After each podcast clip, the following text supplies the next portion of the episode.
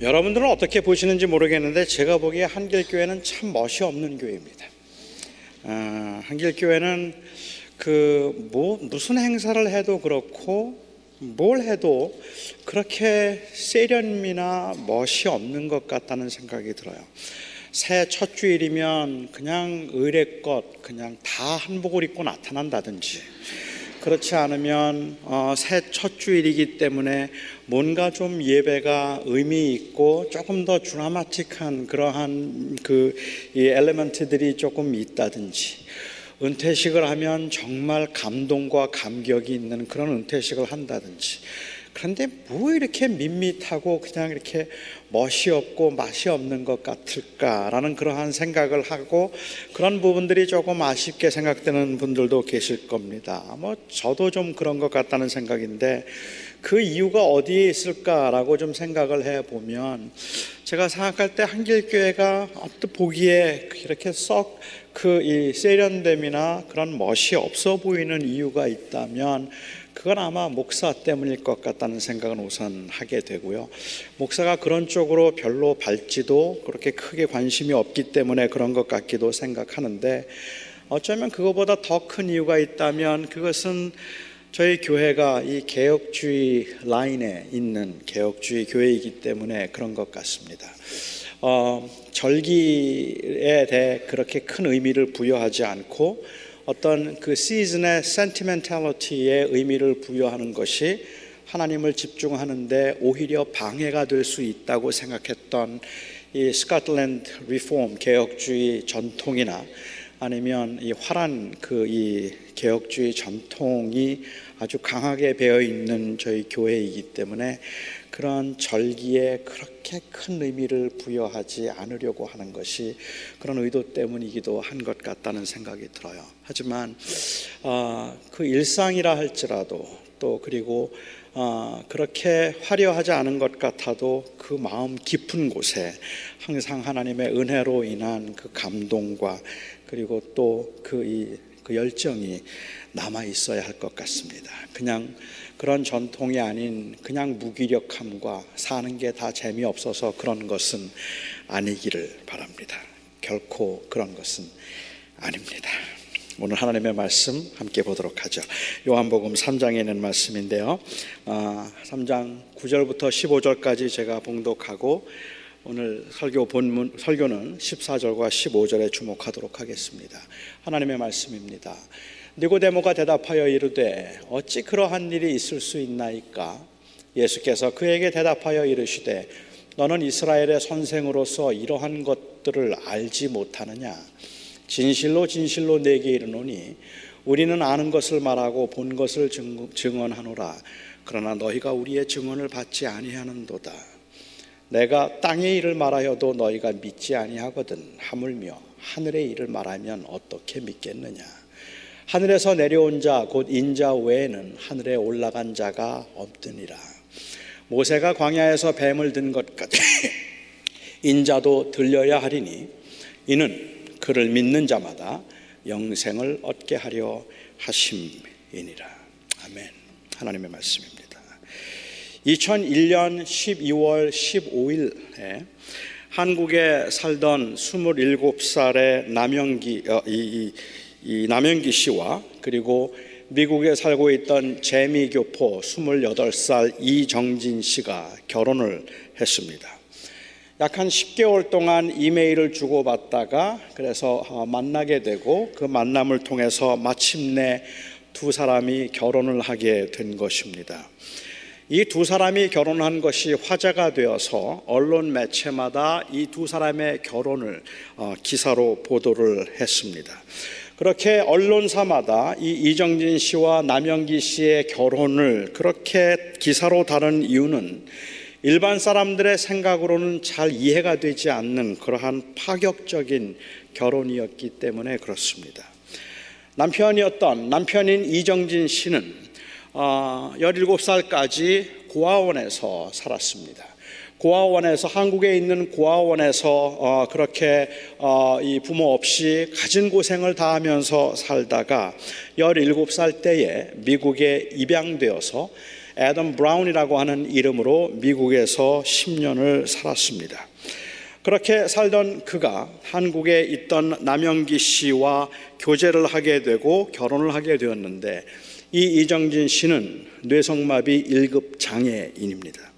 일 급 장애인이었던 그와 결혼을 했다는 것, 그것은 흔하지 않은 일이기도 하지만 단순히 신기해서 이것을 기사로 다룬 것이 아니라 너무 아름다운 일이라서 사실은 모든 언론 매체들이 그 사건을 기사로 다루었습니다. 그 당시에 저는 그 기사를 읽고 너무 고마웠고, 그리고 참 멋있다는 생각을 했었습니다. 남영기 씨가 그 인터뷰를 하는 중에 자기는 하나님을 사랑하는 사람으로서 세상이 말하는 그 가치에 의해서 사람을 평가하지 않는다는 것을 삶을 통해서 드러내고 실천하고 싶었다는 그 고백도 참 멋있다는 생각을 했었고, 그렇게 함께 결혼해서 한 가정을 이루어서 살아가는 그 모습도 참 아름답다는 생각을 했었습니다. 그 당시에 결혼식은 지금 얼바인에 있는 얼바인 베델교회에서 있었는데 그야말로 감동의 결혼식이었다고 합니다. 참 멋있다는 생각을 제가 했고 참 귀하다는 생각을 했기 때문에 저는 이번에 설교를 준비하면서 다시 그 기사를 찾아 읽어보았습니다.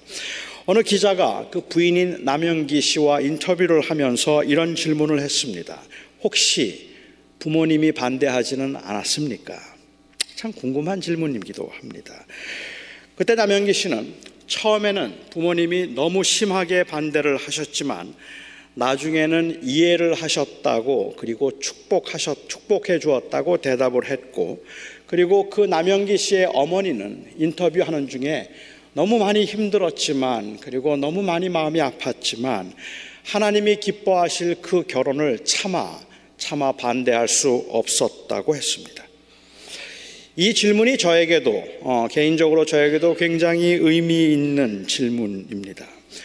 무남독녀 외동딸로 아, 아, 미국에 유학 와서 공부하던 제 아내에게 제가 청혼을 하면서 제가 제일 두려웠던 것은 장인 장모님의 반대였습니다.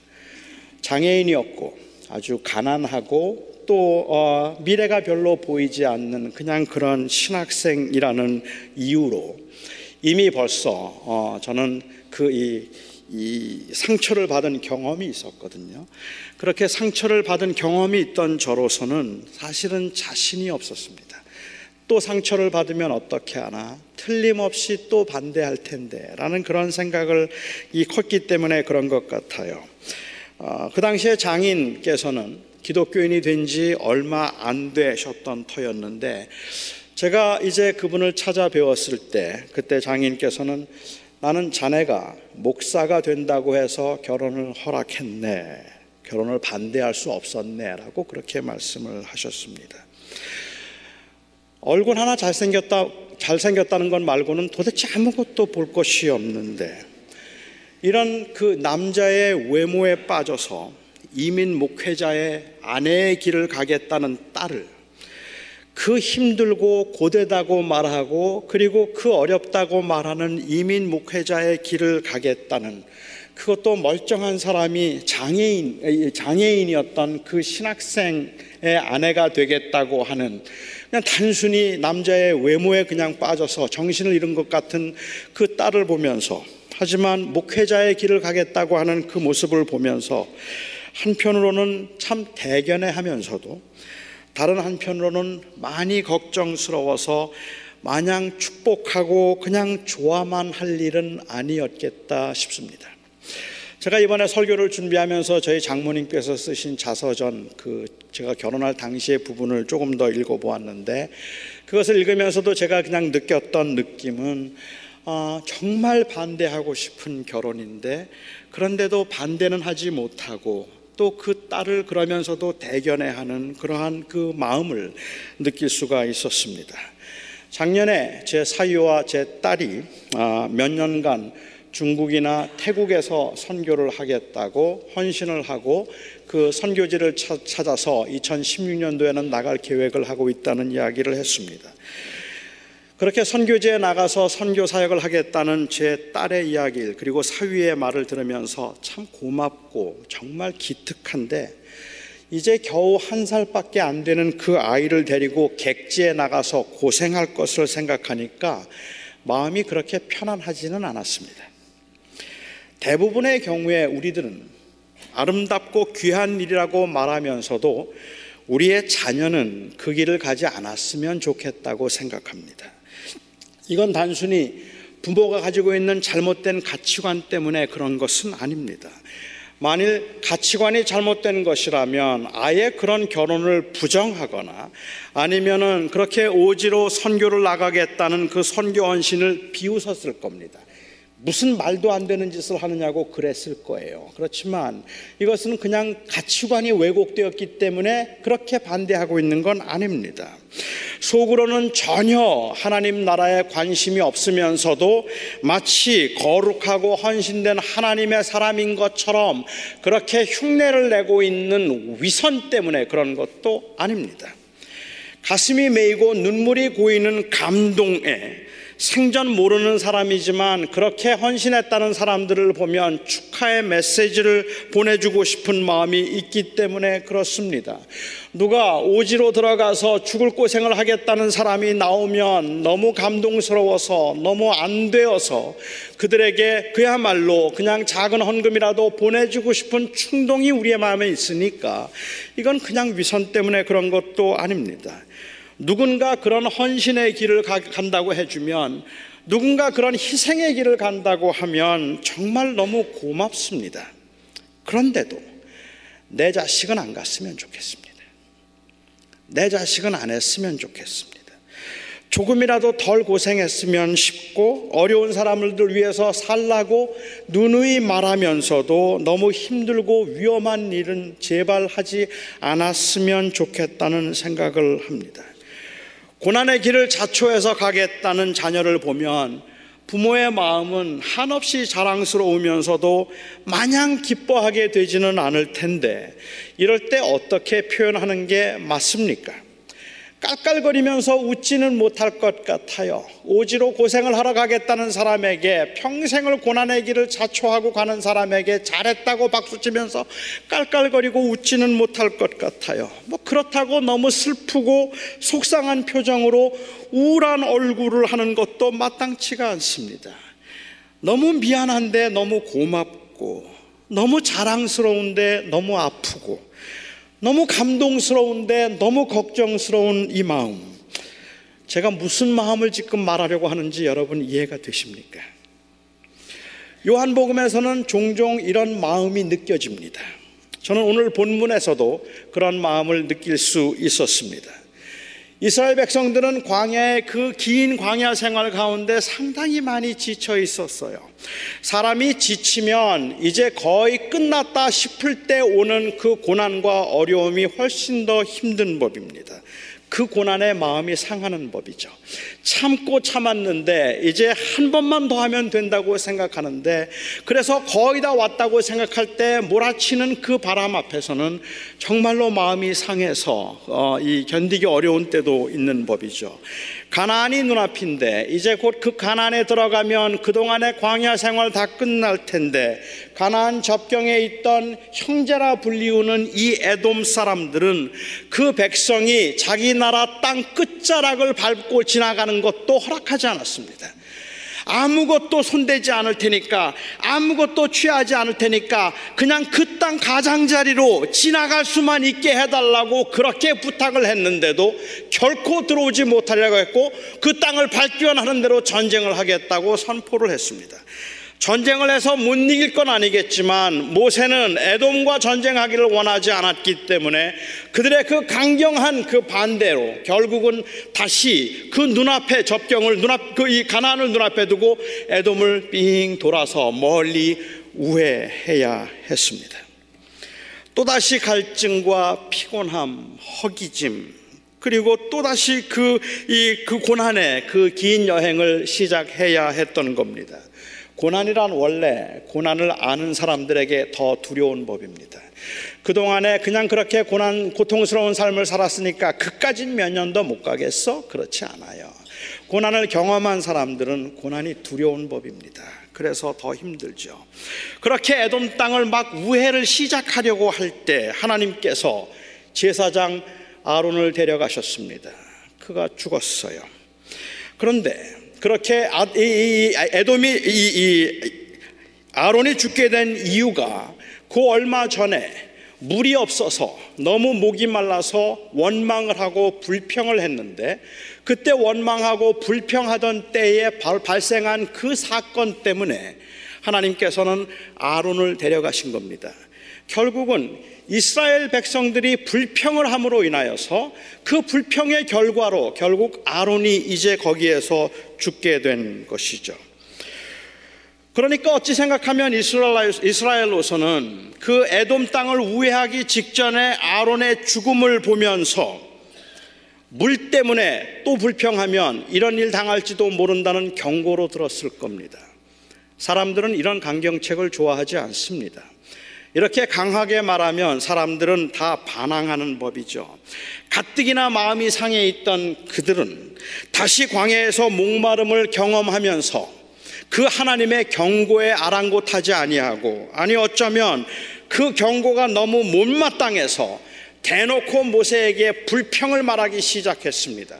그런데 이번에는 그 전에 말했던 불평과는 전혀 차원이 다른 아주 강도 높은 불평을 말하기 시작했어요.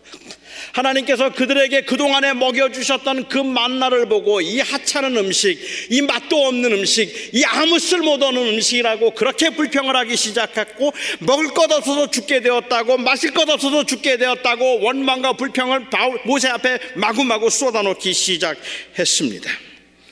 이들의 노골적인 불신, 그 하나님을 향한 그 노골적인 원망에 하나님께서 그들에게 불뱀을 보내셔서 그들을 물게 하셨습니다.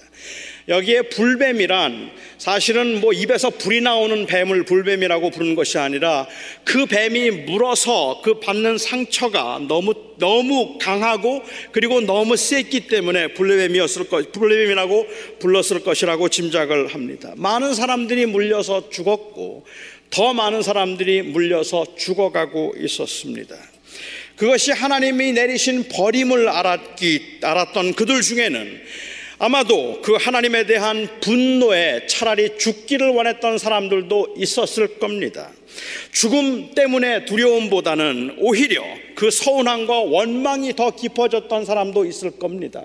우리의 사정은 알아주지도 아니하고, 우리가 죽어가고 있고 우리가 고통당하는 것은 알아주지도 아니하고, 불평한다고 원망한다고 뱀을 보내서 물어 죽이는 그 하나님, 난 정말 그 하나님 너무 싫어. 아마 이런 불평을 하는 사람들도 있었을 것 같아요. 하지만 대부분의 사람들은 그 고통이 너무 힘들어서, 그 고난이 너무 어려워서 하나님 모세를 찾아와서 애원을 했습니다. 우리가 잘못했으니까 제발 살려달라고. 그래서 모세가 하나님 앞에 하나님을 대면하게 되죠. 그리고 제발 이 백성과 화해를 해달라고 하나님 앞에 중보자로서 간청을 했습니다. 하나님께서 먼저 노여움을 풀고 제발 이 백성들에게 자비를 베풀어 달라고 기도를 했습니다. 그리고 하나님께서 모세에게 하셨던 말씀은 정말로 뜻밖이었습니다. 놋뱀을 하나 만들어라. 그리고 그것을 장대에 높이 달아서 세우라. 누구든지 그 놋뱀을 바라보는 자는, 누구든지 그 놋뱀을 보는 자는 다 살리라 말씀하셨습니다. 죽기까지라도 하나님을 원망하고 하나님의 화해의 손을 뿌리친다면 어쩔 수 없겠지만, 그 하나님의 화해의 손을 붙잡는 사람들은 살리라는 말씀입니다. 아니 사실은 인간이 할 수 있는 일, 인간이 해야 할 의무는 아무것도 없었기 때문에 하나님께서는 다 용서해 주겠다는 그러한 제스처였다고 볼 수도 있을 것 같아요. 하나님께서는 놋뱀을 높이 세우시고 누구든지 그를 보는 자는 살게 해주겠다고 말씀하셨습니다. 누구든지 마음을 열면, 누구든지 내가 화해를 청할 때 그 화해를 받아들이기만 한다면, 그렇다면 내가 용서해 주고, 그렇다면 내가 다 낫게 살려주겠다고 그렇게 말씀하셨습니다. 말씀을 하시는 것입니다. 하나님께서 놋뱀을 높이 세우시고 다른 어떤 것도 인간에게 요구하지 아니하시고, 그 죄에 대한 책임을 묻지 아니하시고 그를 보는 자마다 살게 되리라고 하는 이 사건이 용서의 사건이기는 하지만, 어찌 생각하면 그렇게 큰 감동이 없어요. 그 백성들이 경험하고 있던 그 고통과 아픔을 생각한다면 그들이 가지고 있는 그, 그 고난 때문에 발생했던 그 분노를 생각한다면 어쩌면 하나님께서 화해를 청한 사건이 귀하고 아름다운 사건이긴 하지만 그렇게 큰 감동이 없어요. 하나님이 청하시는 화해의 방법이 기발하다 싶기도 하고, 결국 하나님께서 보고 싶었던 것은 하나님에 대한 신뢰의 회복이라는 점과, 이 회복을 위해서 하나님께서 인간에게 요구하신 것은 그냥 하나님을 신뢰하여 믿는 것 말고는 아무것도 요구하지 아니하신, 아니하신 그야말로 무조건적인 사랑이라는 메시지는 분명한데 그렇게 큰 감동은 없어요. 그런데 이 사건은 사실은 하나님의 마음을 보여주기 위한 예시적인 사건이었습니다. 만일 그 장대에 놋뱀을 달지 아니하고, 그리고 누구든지 그 놋뱀을 보는 자마다 살리라고 말씀하지 아니하시고, 이제 나를 보면 살리라라고 말씀하시기 위해서 하나님이 직접 그 장대에 달리신다면 어떻습니까? 하나님께서 우리를 용서하시기 위해서 그 하나님의 자비하신 가운데 십자가에 그냥 놋뱀을 하나 달아놓고 누구든지 저 뱀을 보는 자마다 살리라 말씀하시고, 지금까지라도 누구든지 그 놋뱀이 달려있는 십자가를 바라보거나 그 십자가를 들고 다니는 사람은 구원받으리라 말씀하시면 거기에 하나님의 용서를 느낄 수 없는 건 아닙니다. 하지만 주님께서는 그 십자가에, 그, 그 십자가에 놋뱀을 다신 것이 아니라 주님이 친히 달리신 것입니다. 요한은 오늘 본문을 통해서 이 놋뱀이 바로 예수 그리스도의 십자가 사건을 가리킨다고 말하고 있습니다. 그래서 그는 십사 절에서 이렇게 예수님이 하셨다는 말씀을 인용했습니다. 모세가 광야에서 뱀을 든 것 같이 인자가 들려야 하리라. 놋뱀을 보는 것처럼 그렇게 단순한 일은 아닐지 몰라도 하나님께서 요구하시는 것은 종교적 관행이나 아니면 도덕적 행위가 아니라 하나님이 하나님 되심을 인정하고 전적으로 하나님을 신뢰하는 믿음을 주님께서 말씀하신 것입니다. 하나님의 약속을 전적으로 믿음으로만 구원이 가능함을 보여주는 너무도 분명한 예시적인 사건임에 틀림이 없습니다.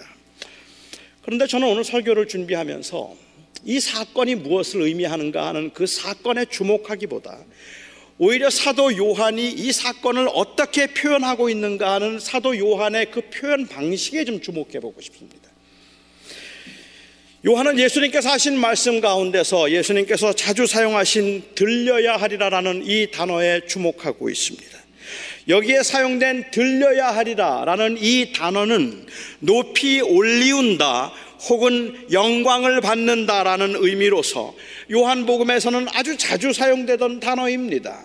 요한복음에서는 예수님의 그 생애를 가리켜 말하면서 들리운 바 되었다, lifted up, 이 단어를 굉장히 자주 사용하고 있어요.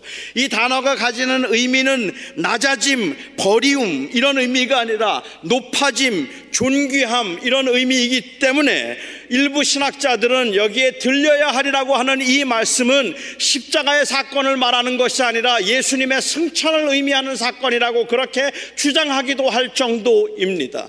왜냐하면 그 단어가 너무 영광스럽고, 그 단어가 너무 거창하고, 그 단어가 너무 귀하고, 그리고 너무 너무 너무 존귀하기 때문에 그래요. 그 십, 그래서 이것은 아마도 하늘에 올리우시는 승천의 사건을 의미할 것이라고 생각하는데, 그런데 요한이 곳곳에서 들려야 하리라는 이 단어를 사용했던 것을 보면 일반적으로 이 단어는 십자가의 죽음을 의미합니다. 예수님께서 십자가의 죽으심을 가리켜서 요한은 들림이라고 표현을 하고 있는 겁니다. 다른 복음서를 보면 예수님께서 이 땅에 오셔서 십자가에 달리신 그 사건은 저주의 사건이고 심판의 사건입니다. 그래서 모든 그 이 복음서들은 그 분위기가 굉장히 우울합니다. 겟세마네 동산에서 주님께서 하신 그 기도, 요한복음엔 없어요. 겟세마네 동산에서 이 잔을 내게서 거두어 달라고 했던 그 기도가 뭐 누가복음에도 물론 없지만 요한복음에는 아예 없어요. 오히려 요한복음에서는 그 대제사장의 기도로 그들이 하나가 되게 해달라는, 오히려 그 기도가 있다는 말입니다. 오히려 다른 복음서에서는 예수님께서 죽기 돌아가시기 마지막 전날 밤에 그 제자들을 모아놓으시고 제자들에게 떡과 잔을 나누어 주시며 이제 주님의 죽으심을 그야말로 비장하게 설명하신 그 내용이 있다면, 오히려 요한복음에는 그런 내용들이 없어요. 없어요. 요한복음에서는 그것보다는 오히려 주님께서 십자가에 돌아가시기 전날 밤에 제자들의 발을 씻겨주시면서 서로 사랑하라고 하신 말씀이 거기에는 들어와 있다는 말입니다. 오히려 하나님께 십자, 주님께서 십자가에 못 박히셔서 하셨던 그 말씀 가운데도 왜 나를 버리셨냐는 애통이나 하나님 어찌하여 나를 버리셨냐는 그러한 그, 그 심판 앞에 절규하는 모습보다는 오히려 다 이루었다는 말씀, 요한에게 마리아를 그 부탁하고 마리아에게 이 요한을 부탁하는 그런 말씀밖에는 요한복음에 없어요. 요한복음이 십자가의 사건은 하나님의 저주를 받은 사건이요 심판의 사건이라는 것을 부인하는 것은 아니지만, 요한복음의 분위기는 무겁고 우울하기보다는 오히려 오늘 본문처럼 밝고 영광스럽습니다. 가볍고 천박한 그러한 밝은 것이 아니라 엄숙하게 밝습니다. 조금 말이 좀 이상하긴 하지만 그, 그 밝음이, 그 분위기가 아주 엄숙하게 밝아요. 통일교에서는 이 십자가를 내세우지도 않고 자랑하지도 않습니다.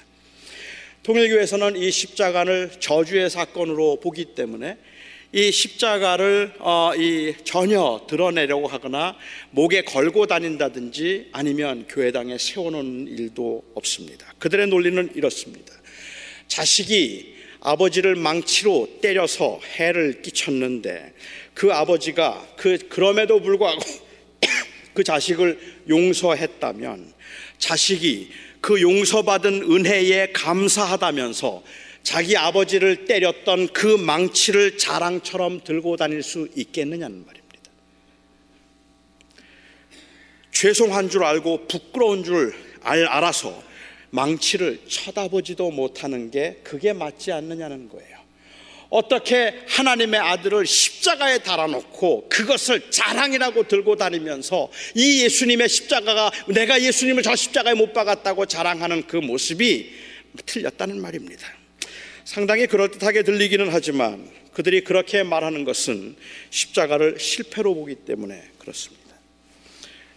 유대인들이 예수님을 그렇게 죽임으로 예수님의 구원이 완성되지 않아서 두 번째 메시아인 문선명 씨를 보내야 했다는 말을 하기 위해서, 그래서 그 문선명 씨가 제이의 메시아로 와서 구원을 완성하도록 하기 위해서 예수님의 십자가의 사건은 실패의 사건이라서 부끄러운 사건이라고 말하고 있는 거죠.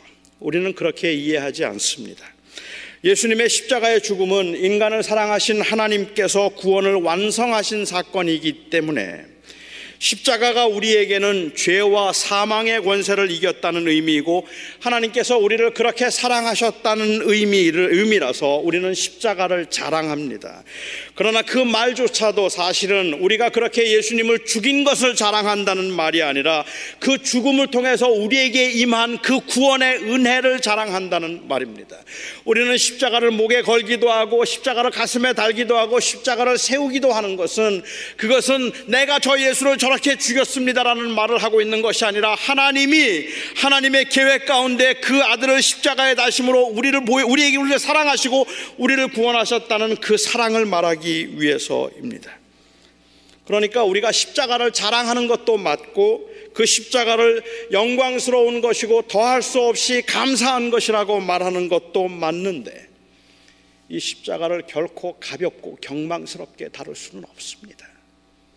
이 십자가는 그냥 아무렇게나 걸고 다니고 아무렇게나 메고 다녀도 되는 게 아니란 말입니다. 그 십자가의 죽음은 하나님의 저주를 의미한 사건이기 때문에 그렇습니다. 광야에 달렸던 노뱀과는 다릅니다. 인간의 화해를 청하기 위해서 하나님 당신께서 친히 달리셨기 때문입니다. 저는 오늘 설교를 준비하면서 이 죽음을 들리움이라고 표현하신 표현에 초점을 맞추고 싶었습니다. 사도 요한은 왜 예수님의 죽음을 무겁게 묘사하지 않고 저주의 사건으로 묘사하지 않고 영광의 사건으로 묘사했을까요? 아니, 그보다 제가 더 주목해보고 싶은 것은 우리를 위해 고난의 길을 가시고 처절하게 십자가에 달려 죽으신 이 예수님의 이 십자가의 모습에 대한 영광스러운 묘사를 우리는 도대체 어떻게 받아들여야 할까요? 차라리 어둡고 아프게 그렸더라면 우리는 좀 더 쉬웠을 것 같아요. 십자가의 죽음을 들리움이라고 표현하고 올라감이라고 표현하면 가슴 벅찬 일이고 감격스러운 일인데, 주님의 십자가의 죽으심이 무엇을 의미했는지를 안다면 결코 가볍게 웃고 떠들 일이 아니란 말입니다. 하지만 그럼에도 불구하고 거기에는 틀림없이 기쁨이 있고 거기에는 틀림없이 엄청난 사랑과 그리고 위로가 있습니다. 그래서 하나님이 세상을 이처럼 사랑하사 독생자를 주셨으니 이는 저를 믿는 자마다 멸망치 않고 영생을 얻게 하려 하심이라는 그 사랑의 고백 앞, 사랑의 선언 앞에 오 땡큐라고 그냥 가볍게 말할 수 없단 말입니다. 그렇게 말할 수 없어요.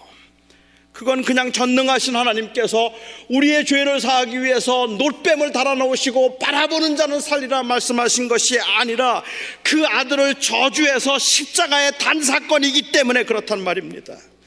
엘리 엘리 라마 사박다니, 나의 하나님 나의 하나님 왜 나를 버리셨습니까? 왜 나를 버리셨습니까? 외치는 그 아들의 영적인 절망과 버림받음 앞에서 우리는 가볍게 웃으면서 은혜네요 라고 말할 수 없다는 말입니다. 저는 제게 문제가 있는 것이다 싶기는 한데, 아직도 저는 예수 그리스도의 죽음과 그리고 그 십자가의 고난에 관한 찬송가 혹은 복음성가의 곡조가 너무 빠르거나 가벼우면 저는 좀 불편합니다. 이게 이렇게 가볍게 부를 수 있는 노래인가? 이게 생글생글 웃으면서 부를 수 있는 노래는 아닐 것 같은데, 주님이 십자가에 달리심이 그렇게 가벼운 사건은 아닐 텐데 라는 생각이 들어서 조금 불편하기는 해요. 물론 죄인을 향한 이 하나님의 사랑을 이처럼 가볍게 여기게 된데 요한에게 책임이 있다고 말하면 뭐 그것도 어느 정도 맞는 말인지도 모릅니다. 하나님의 세상을 이처럼 사랑하사 독생자를 주셨으니 이는 저를 믿는 자마다 멸망치 않고 영생을 얻으리라는 이 엄청난 복음의 선언을 들으면서 그래 무조건 믿기만 하면 그러면 나는 구원을 받으니까 그 사랑이 얼마나 크고 놀라운 건가라고 그렇게 생각을 하는데, 이 사건을 말하기 이전에 이 사건을 말하기 이전에 그 놋뱀에 달렸던 놋뱀, 높이 달렸던 그 놋뱀의 이야기 이야기가 바로 예수의 이야기고 예수님의 십자가의 사건이 전제되어 있다는 것을 생각하면 굉장히 영광스러운 사건이지만 사실은 굉장히 무거운 사건입니다.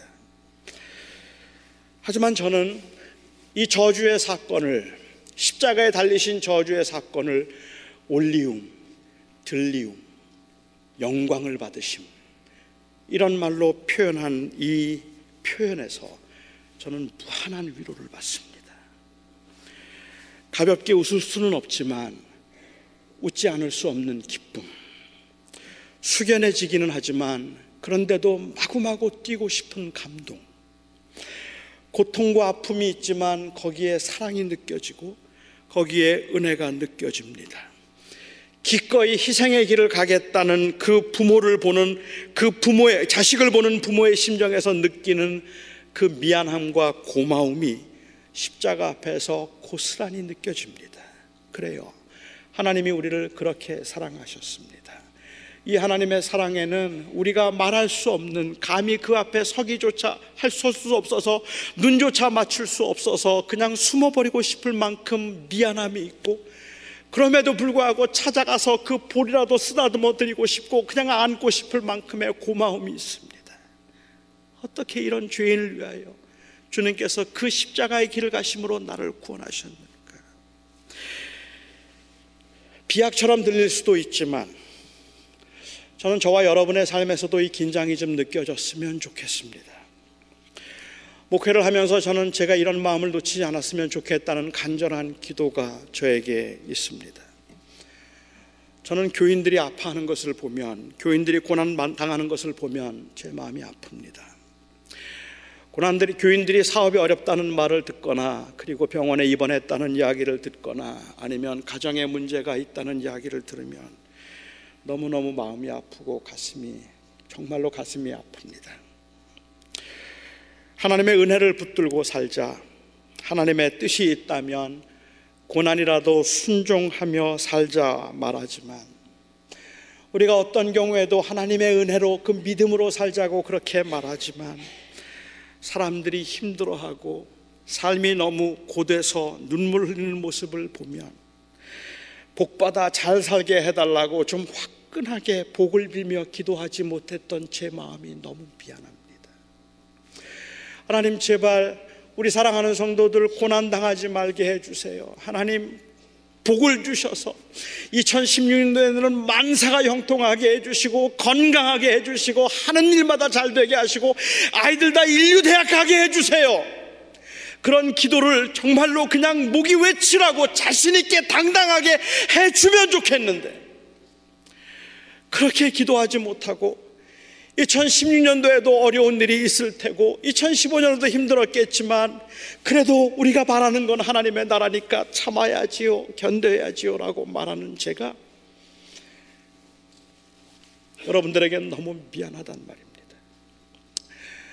아무 문제 없을 거라고 내가 하나님 앞에 기도하니까 하나님께서 내 기도를 들어주셔서 여러분의 생애가 그야말로 탄탄대로일 것이라고 그렇게 말해줄 수 있으면, 그리고 그렇게 말할 자신 있게 말할 수 있으면, 또 그래서 제가 그렇게 축복해서 그렇게 될 수만 있다면 정말 정말 좋겠는데, 우리가 원하는 것은 그런 삶이 아니라 우리는 하나님의 제자로 이 땅에서 끝까지 믿음을 견디며 살아가는 것, 그러니까 어떤 고난 가운데도 흔들리면 안 됩니다, 넘어지면 안 됩니다라고 말할 때 너무 마음이 아프답니다. 너무 미안하단 말입니다. 그럼에도 불구하고 우리 사랑하는 성도들이, 맞아요, 믿음으로 살아야죠, 한 해도 열심히 할 겁니다, 하나님 바라보며 살 겁니다 라고 말해주면 너무 고맙단 말입니다. 너무 미안한데 너무 고맙단 말입니다. 그래, 그렇게 살아가야 되는 건데, 우리가 원하는 건 그게 아니라 할지라도, 우리가 원했던 일들이 다 일어나는 건 아니라 할지라도 그래도 하나님 붙들고 살아보려고 믿음을 지키려고 애쓰는 그 모습을 보면 미안한데 고맙습니다.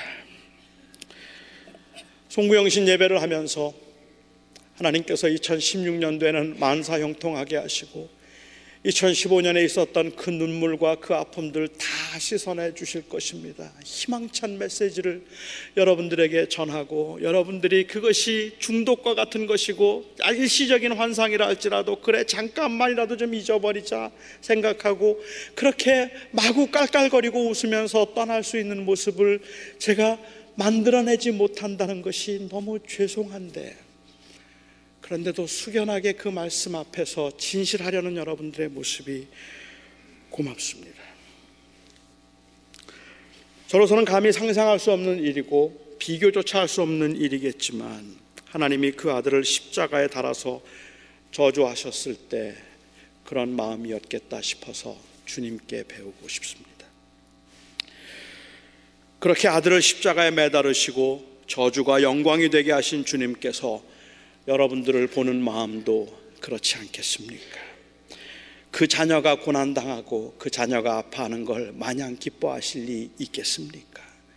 천하를 소유하신 하나님이, 말 한마디면 모든 문제를 해결하실 수 있는 그 하나님이 도대체 무슨 뜻이 있길래, 도대체 무슨 생각이 있길래 여러분들이 그렇게 힘들어하는데도 침묵하시는지 알 길이 없지만, 단번에 모든 것을 해결하시고 여러분들의 창고에 쌓을 곳이 없도록 채워줄 수 있는 모든 것을 가진 그 하나님이 왜, 왜 해주지 아니하시는지 잘 모르겠지만, 그럼에도 불구하고 그 고난 중에도 하나님의 선하심을 믿고 참고 기다리는 자녀들을 하나님이 얼마나 기뻐하실까 생각해보면 이 기쁨은 아픔이 있는 기쁨입니다. 그래서 우리는 우리가 사랑하는 하나님 앞에 고백을 하고 싶습니다. 하나님, 나의 영광, 나의 고난도 영광임을 믿습니다. 모든 것을 소유하신 선하신 하나님 아버지께서 나로 하여금 이 고난의 길을 가게 하셨다면 이 고난도 영광 때문이겠다 믿고 싶습니다. 십자가에 매달리심, 그 저주의 사건을 들리움이라고, 영광이라고 표현했던 것처럼 십자가에 달리신 그 아픔의 사건을, 그것을 영광이라고, 올리움이라고 표현했던 것처럼 내가 당하는 고난도 우리가 당하는 아픔도 영광이라고 불리울 그날이 있음을 믿습니다. 우리는 이 기도를 하고 싶습니다. 이천십오 년도에 우리는 참 많이 울었습니다. 우리의 울음에는 섭섭함도 있었고 그냥 너무 힘들어서도, 너무 힘들어서 우리도 모르게 그냥 흘러내렸던 속절없는 눈물도 있었습니다. 불안함에 이제 나는 어떻게 해야 하나 수없이 묻기를 묻기를 반복하고, 정말 그렇게 사, 살고 싶지 않았는데 허무하게 무너져 내림에 좌절하기도 했었습니다. 그런데도 한 해를 돌아보내면서 우리의 마음속에는 감사함이 있었습니다. 그 감사함은 단순히 그냥 이천십육 년도에는 잘 풀릴 거라는 것에 대한 막연한 희망 때문이 아니라 우리가 그 고난과 그 눈물 가운데도 하나님 앞에 감사할 수 있었음은 십자가 때문입니다. 십자가를 보면서 우리는 하나님의 마음을 보았기 때문에 그렇습니다. 이 십자가의 저주의 사건을 영광의 사건이라고 부르는 그 하나님의 섭리를 보았기 때문입니다. 이제 이천십육 년이 되었습니다. 새해 첫 주에 저는 이 십자가의 길을 가셨던 주님의 말씀을 여러분과 함께 나누었습니다. 모세가 광야에서 뱀을 든 것 같이 이제 인자가 들리어야, 들려야 하리니 이는 그를 믿는 자마다 영생을 얻게 하려 하십니다. 이천십육 년에 고난이 없다 말할 수 없겠지만 이 말씀을 하신 주님의 마음이, 그 말씀대로 십자가의 길을 가셨던 우리 주님이 한 해 동안도 저와 여러분의 생명줄이 되었으면 좋겠습니다. 저는 이 설교를 준비하면서 많이 고민했습니다. 그래도 이천십육 년 한 해를 시작하는 첫 해인데 첫 해의 설교가 십자가가 웬 말이냐, 뭔가 더 영광과 승리와 희망에 관한 이야기, 여러분들의 마음에 벅찬 감동이 와서 그래 그래 한번 해보자 라고 일어설 수 있는 그러한 희망찬 이야기들을 해도 불편할 텐데 지금 무슨 고난과 십자가에 관한 이야기를 할까라는 생각을 하면서 많이 망설였고 본문을 바꾸고 싶었습니다. 그리고 저는 결국 하나님을 사랑하는 우리들이 얻을 수 있는 최고의 위로는, 최고의 위로는 이천십육 년도에 만사 형통할 것입니다라는 그 말이 아니라 이천십육 년도에도 하나님은 여전히 여러분을 사랑하십니다, 그 말이라고 생각했습니다. 그것만큼 희망은 없습니다. 하나님은 고난 중에도 여러분을 사랑하십니다. 십자가를 보십시오. 그 십자가의 사건이 저주의 사건이었으나 영광의 사건이었던 것처럼 여러분들이 한 해 동안 겪었던 그 일들은 하나님이 다 아셨던 일들이고 하나님께서는 그것을 기억하고 영광스럽게 하실 것입니다.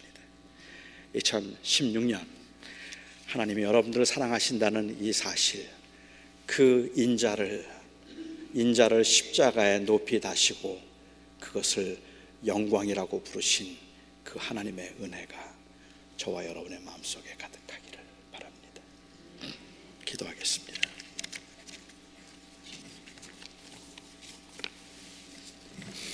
자비로우신 하나님, 이천십육 년 새해가 드디어 밝았습니다. 물론 이미 여러 해를 살았던 저희들로서 한 해가 가고 한 해가 온다는 것이 무슨 그리 큰 의미가 있겠습니까마는, 그럼에도 저희는 새해를 시작하면서 우리의 마음속에 간절한 열망이 십육 년은 참 편했으면 좋겠고 쉬었으면 좋겠다는 생각뿐입니다. 그런데 저희는 오늘 하나님 앞에 다시 한번 기도합니다. 하나님, 우리는 단순히 쉽고 편함을 구하지 아니하고 하나님과의 동행을 구합니다. 우리는 단순히 그냥 형통함을 구하기보다 형통이라 할지라도 거기 주님 계시지 않으면, 거기서 하나님의 사랑을 느낄 수 없으면 그건 저희에게는 아무것도 아니기에 하나님의 동행을 구합니다. 하나님, 우리 사랑하는 성도들을 주께서 선하게 다루어 주시고 주님께서 참 자비로 다루어 주시옵시며 모세가 기도했던 것처럼 기도하오니 우리 사랑하는 성도들을 주님께서 살살 다루어 주시옵소서. 그러나 주님, 주님께서 다루시는 그 모든 그 손길에서 우리 사랑하는 성도들이 내가 너를 정말 사랑한다는 그 음성을 들을 수 있게 해 주시옵소서. 예수님의 이름으로, 우리 주 예수 그리스도 이름으로 기도하옵나이다.